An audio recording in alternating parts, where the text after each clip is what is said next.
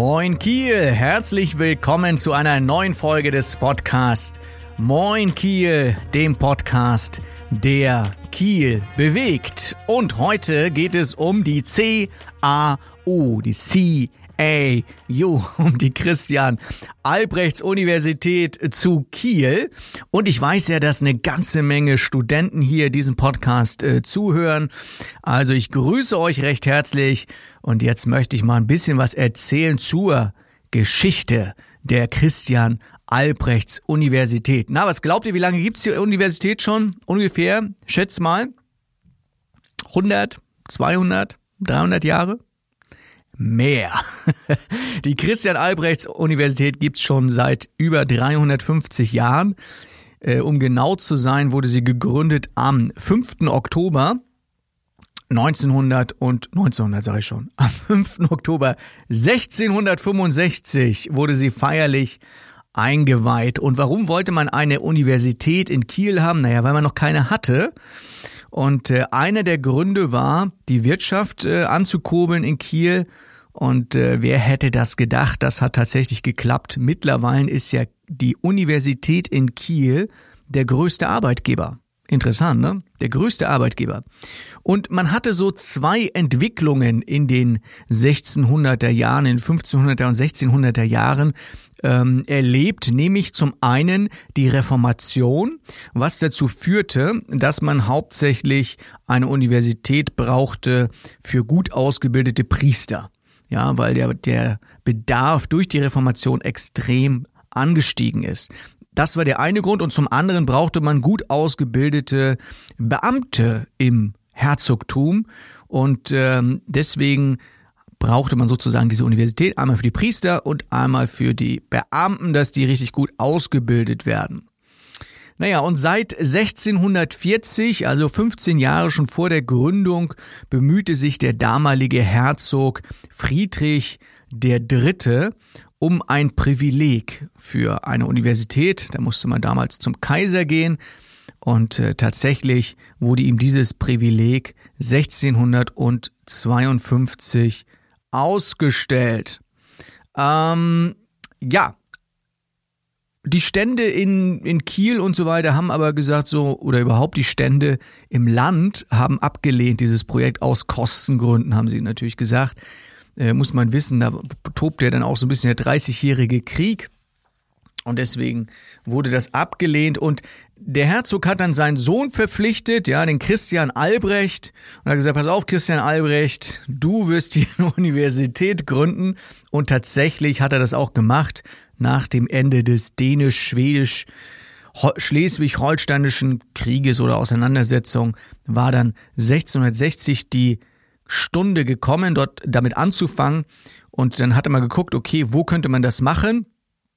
Macht man das in Schleswig? Na, da gab es ja schon eine höhere Schule. Oder macht man das in Kiel? Naja, und die Stadt Kiel hatte dann das bessere Angebot gemacht, aber natürlich gegen den Willen der Bürgerschaft. Und das, liebe Studentinnen und Studenten, das finde ich sehr lustig, warum die Bürgerschaft etwas dagegen hatte, eine Universität einzuführen. Sie sagten nämlich wegen dem verderblichen Einfluss der Studenten auf die Bevölkerung.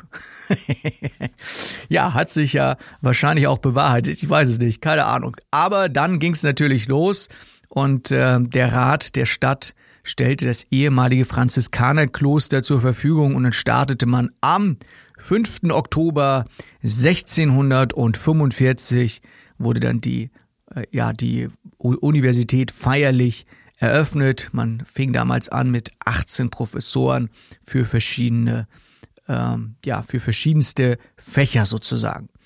Naja, die haben dann auch ähm, am 22. Januar 66 äh, die erste Doktorprüfung wurde dann abgenommen. Und äh, ja, weil ja zum Teil ja so kriegerische Auseinandersetzungen waren zwischen den Gottdorfern und den Königen von Dänemark, äh, war dann so ziemliche Geldnot nachher eingetreten und äh, ja, die Universität verfiel nach und nach.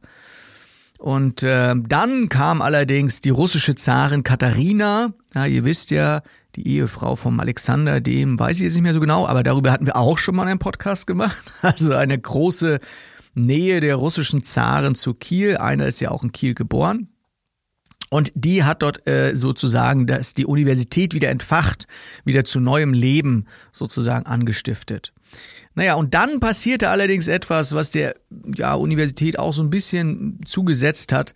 Das war die Annexion der Herzogtümer durch Preußen. Naja, und dann äh, änderte sich ja auch die Stellung, die die Professoren äh, auch hatten. Äh, also die Universität hatte ja eine eigene Gerichtsbarkeit, die brauchten keine Steuern bezahlen und so weiter. Und ja, diese Steuerfreiheit wurde den Dozenten am 26. Januar 1867 dann sozusagen abgenommen. Ja, danach gab es Stagnation und äh, ja, die Zahl der Studenten ja, nahm rapide ab und äh, seit den 1870er Jahren und äh, die Universität in Kiel war dann halt eine von vielen in Preußen. Naja, und dann kam ja auch irgendwann äh, der Zweite Weltkrieg und der Zweite Weltkrieg, der hat leider die komplette Universität so ziemlich zerstört. In die Universität ist ja eine Brandbombe eingeschlagen, also alles weg, alles kaputt. Und dann, ähm, ja, war die Situation halt so, dass man praktisch keine Universität mehr hatte in Kiel. Und 1945, kurz nach dem Krieg, ähm, ja, hatte man die Hochschule äh, nach Schleswig verlegt und äh, nur diesem äh, Geologen Karl Gripp ist es äh, zu verdanken, dass die Uni dann doch in Kiel geblieben ist. Ein beherzter Universitätsmediziner, der hat äh, dafür gesorgt, dass Räume gefunden wurden. Der Gripp hat dann praktisch die Engländer davon überzeugt, das Gebäude der ELAG am Westring, also eine ehemalige Waffenfabrik, dann der Universität zur Verfügung zu stellen. Und auf Schiffen hat man dann auch noch begonnen, und äh, ja, 17. November 1945 konnte der Lehrbetrieb nach dem Zweiten Weltkrieg an der Uni in Kiel sozusagen wieder äh, fortgesetzt werden.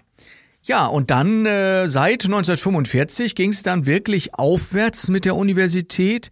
In den 60er Jahren wurden also einige Gebäude am Westring er, äh, errichtet. 1962 die Universitätsbibliothek, 1965 die Universitätskirche und 1968 das neue Auditorium Maximum.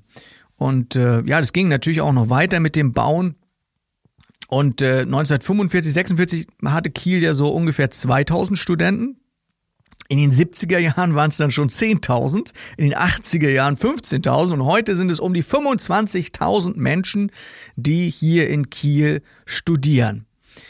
Naja, und dann wurde äh, ein Gebäude am Westring, wurde dann bald äh, zu klein und dann 1972 wurden die ersten Häuser an der äh, Ulshausenstraße bezogen und dann kamen noch Sportstätten dazu auf den Campus und 2001 wurde ja dann die neue Universitätsbibliothek in der Leibnizstraße eingeweiht. Und wir haben ja schon bei den berühmten Söhnen und Töchtern der Stadt haben wir ja schon darauf hingewiesen, dass ja auch die Uni da eine große Rolle spielt, unter anderem äh, ja, gibt es ja ein paar Nobelpreisträger, die aus Kiel kommen. Unter anderem lehrte ja an der Kieler CAU, Christian Albrechts Universität, Philipp Lehnert, Physik, ja, 1905 äh, den Nobelpreis bekommen, Max Planck 1918 Nobelpreis bekommen und Otto Diels Chemie 1950 den Nobelpreis bekommen.